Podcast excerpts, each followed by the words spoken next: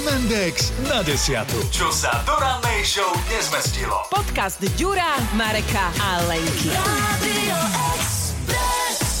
My v Hemendexe zvykneme často hovoriť o tlačenke, ale dnes sme spomínali tlačenie v top trojke a je neuveriteľné, pretože pôvodne tá myšlienka, ten nápad vznikol, že ideme tlačiť autá, bicykle, autobusy, že čo všetko sa dá tlačiť od času cez kaleráby až po bzdochy, čo sme tam mali dnes v agrokienku.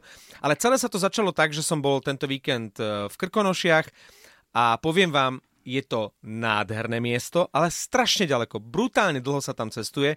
Cesta autobusom len do Prahy, alebo z Prahy trvá 3 hodiny. Čiže my sme sa báli, či stihneme ten e, prípoj v Prahe, ten vlak do Bratislavy. Potrebovali sme, aby ten autobus nemeškal, hej, ten trojhodinový do Prahy zo Špindlerovho mlyna. On sa ani nepohol, nie že nemeškal. On nevedel zabrať už na parkovisku v Špindláku, keďže strašne snežilo, bol tam ľač, mýkalo sa. A tak sme tak čakali a samozrejme nešlo to. Tlačili sme ho očami, on bol prázdny, prešmikovalo mu to, takže v jednej chvíli ženy zostali s tými e, batožinami stáť na zastávke a všetci chlapi, voľky, nevoľky išli tlačiť. Aj tak to nešlo. Potrebovali sme jedného navigátora, ktorý tomu šoferovi kričal doleva, doleva, lebo ten chlapík e, za volantom stále išiel tým najstrším miestom. No a ďalší prišiel s kamienkami a počas toho, ako to koleso prešmikovalo, on tam sypal kamienky. On doslova sa dal k tomu kolesu, nastavil svoj život, aby my sme načas prišli do Prahy.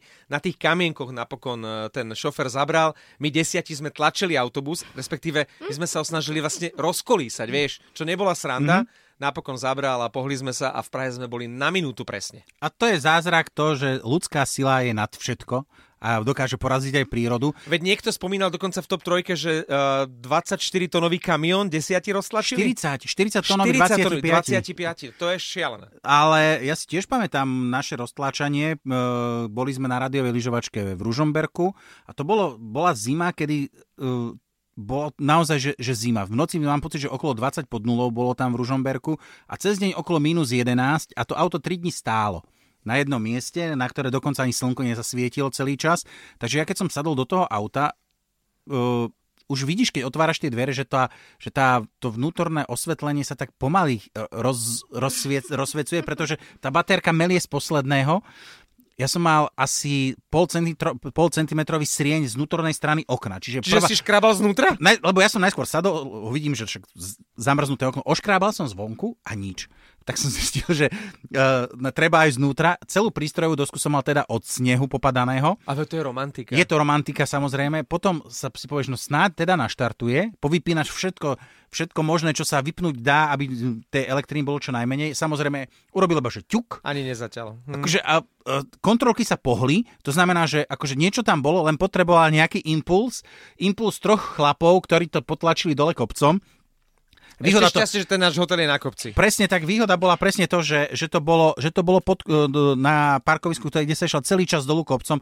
V polovici, tesne pred tým kruháčom tam v Ružomberku, čo sa to chytilo, čiže som mal to šťastie, že to naskočilo a my sme mohli pokojne začať rozmrazovať to auto. Lebo dovtedy nič nekúrilo, nič nesvietilo, ledva sa točil volán, že tie zákruty boli také, že posilňovač si povedal, že však nejdem, lebo mi bola zima 3 dní, tak ja sa nebudem vôbec toto... A, ale dali sme to, dali sme to a bolo to takéto, takéto pamätné, čo na to spomíname, pretože kolegovi napríklad auto zmrzlo a on potom dve hodiny stál dole na tej pumpe, na tej kryžovatke. A čo kým... si ohník založil? Pod no autom? nie, uh, kým, lebo to už bolo počas dňa už stúpla tá teplota a trošku na tom slniečku to auto trošku rozstálo, ako hovoria bratia Česi. A on potom pokojne po troch hodinách čakania mohol ísť domov. Lenočka, tvoje tlačenie, a teraz nehovoríme o pôrode, lebo pôrod nám tuším vyhral top trojku a tlačenie pri pôrode, za to sme vám vďační, ale to ťa ešte iba čaká. Tešíš sa?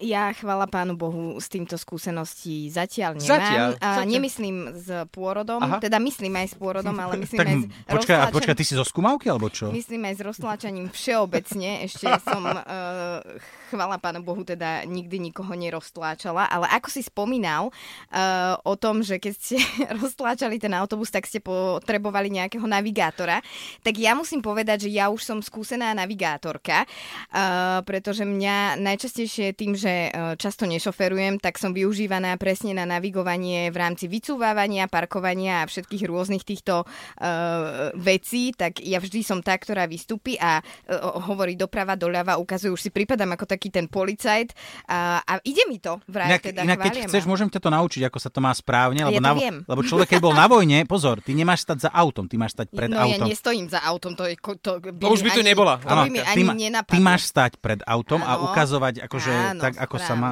Toto, toto zvládam. Áno. Roztlačať neviem, či by som zvládla, ale zase akože To teba, by sme dali asi, žena. teba by sme dali asi za ten volant. Napriek tomu, že chodíš na crossfit, alebo chodievala si, kde si naozaj obrovské hmotnosti Inak by dávala. sme sa možno čudovali, vieš, že by sme tlačili, tlačili, nešlo by to, potom by prišla Lenka, No. oprela by sa o to auto Inak, a... inak toto, je, toto je najväčšia podľa mňa trauma, ktorú môže chlap zažiť, ktorý akože teraz sa opieraš do toho auta, nevieš do toho pohnúť a možno, že ho posúvaš o nejaký ten centimetrik dopredu a dostaneš ho na, ten, na, na tú hranu, kedy to už nevieš a potom príde taká tá dáma, ktorá sa len tak opre a povie, no, tam môj chlap ako 20 minút sa s tým mordoval, potom som prišla. Ja len som do toho buchla a to auto sa pohlo. Existujú také ženy v crossfite, určite, Hej, eh, áno. ktoré by vás pretlačili No koľko raz, tlačia? dva, aj, aj Koľko zdvihli. vytlačia? To je na, to je na vyše 100 kg určite. A tak, hej, to, mm, mhm, To by aj mňa zdvihli. Inak my sme v týchto situáciách strašne pod tlakom, keď ti žena podá v situácii, keď ty sa naozaj cítiš silný, uh, uhorky.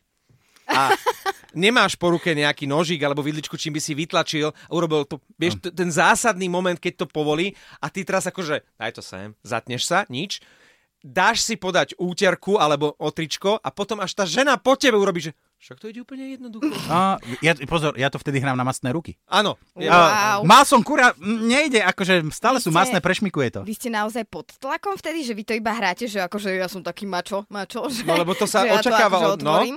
a reálne akože e, premýšľaš nad V tej tým, že chvíli, možno, sekunde že sa mi premietne. Sa áno. Hej. Celý život a vidím že pred si to sebou. nesmiem no. dovoliť. A toto som išla povedať, že auto som ešte neroztlačala, ale už sa mi stalo, že som po mužovi otvárala aj e, fľašku, aj zavareninový pohár a išlo to. Ale to vždy potom je tá e, taká fráza, že no veď som ti to uvoľnil. Vieš, že ja som to vlastne celý čas, som ti to tu Ako akože, správny a predskokán. už, Áno, a potom už na konci iba spravíš, že E, e, hovorila Lenka, že nemá skúsenosti s tlačením a pritom ona každé ráno, keď je najväčší stres a už sa blíži finále top trojky, tak ona tlačí na pilu, že e, zatlač, ako to robíš? Ja neviem to No, spraviť. no, ja, to vieš sa to- nedá spraviť takto na... Uh, Inak, inak, inak podľa mňa na to. Predstav si, že je stres. Takto tlačí Lenka na pilu. Podcast M&X na desiatu nájdete na Podmaze a vo všetkých podcastových aplikáciách. Rádio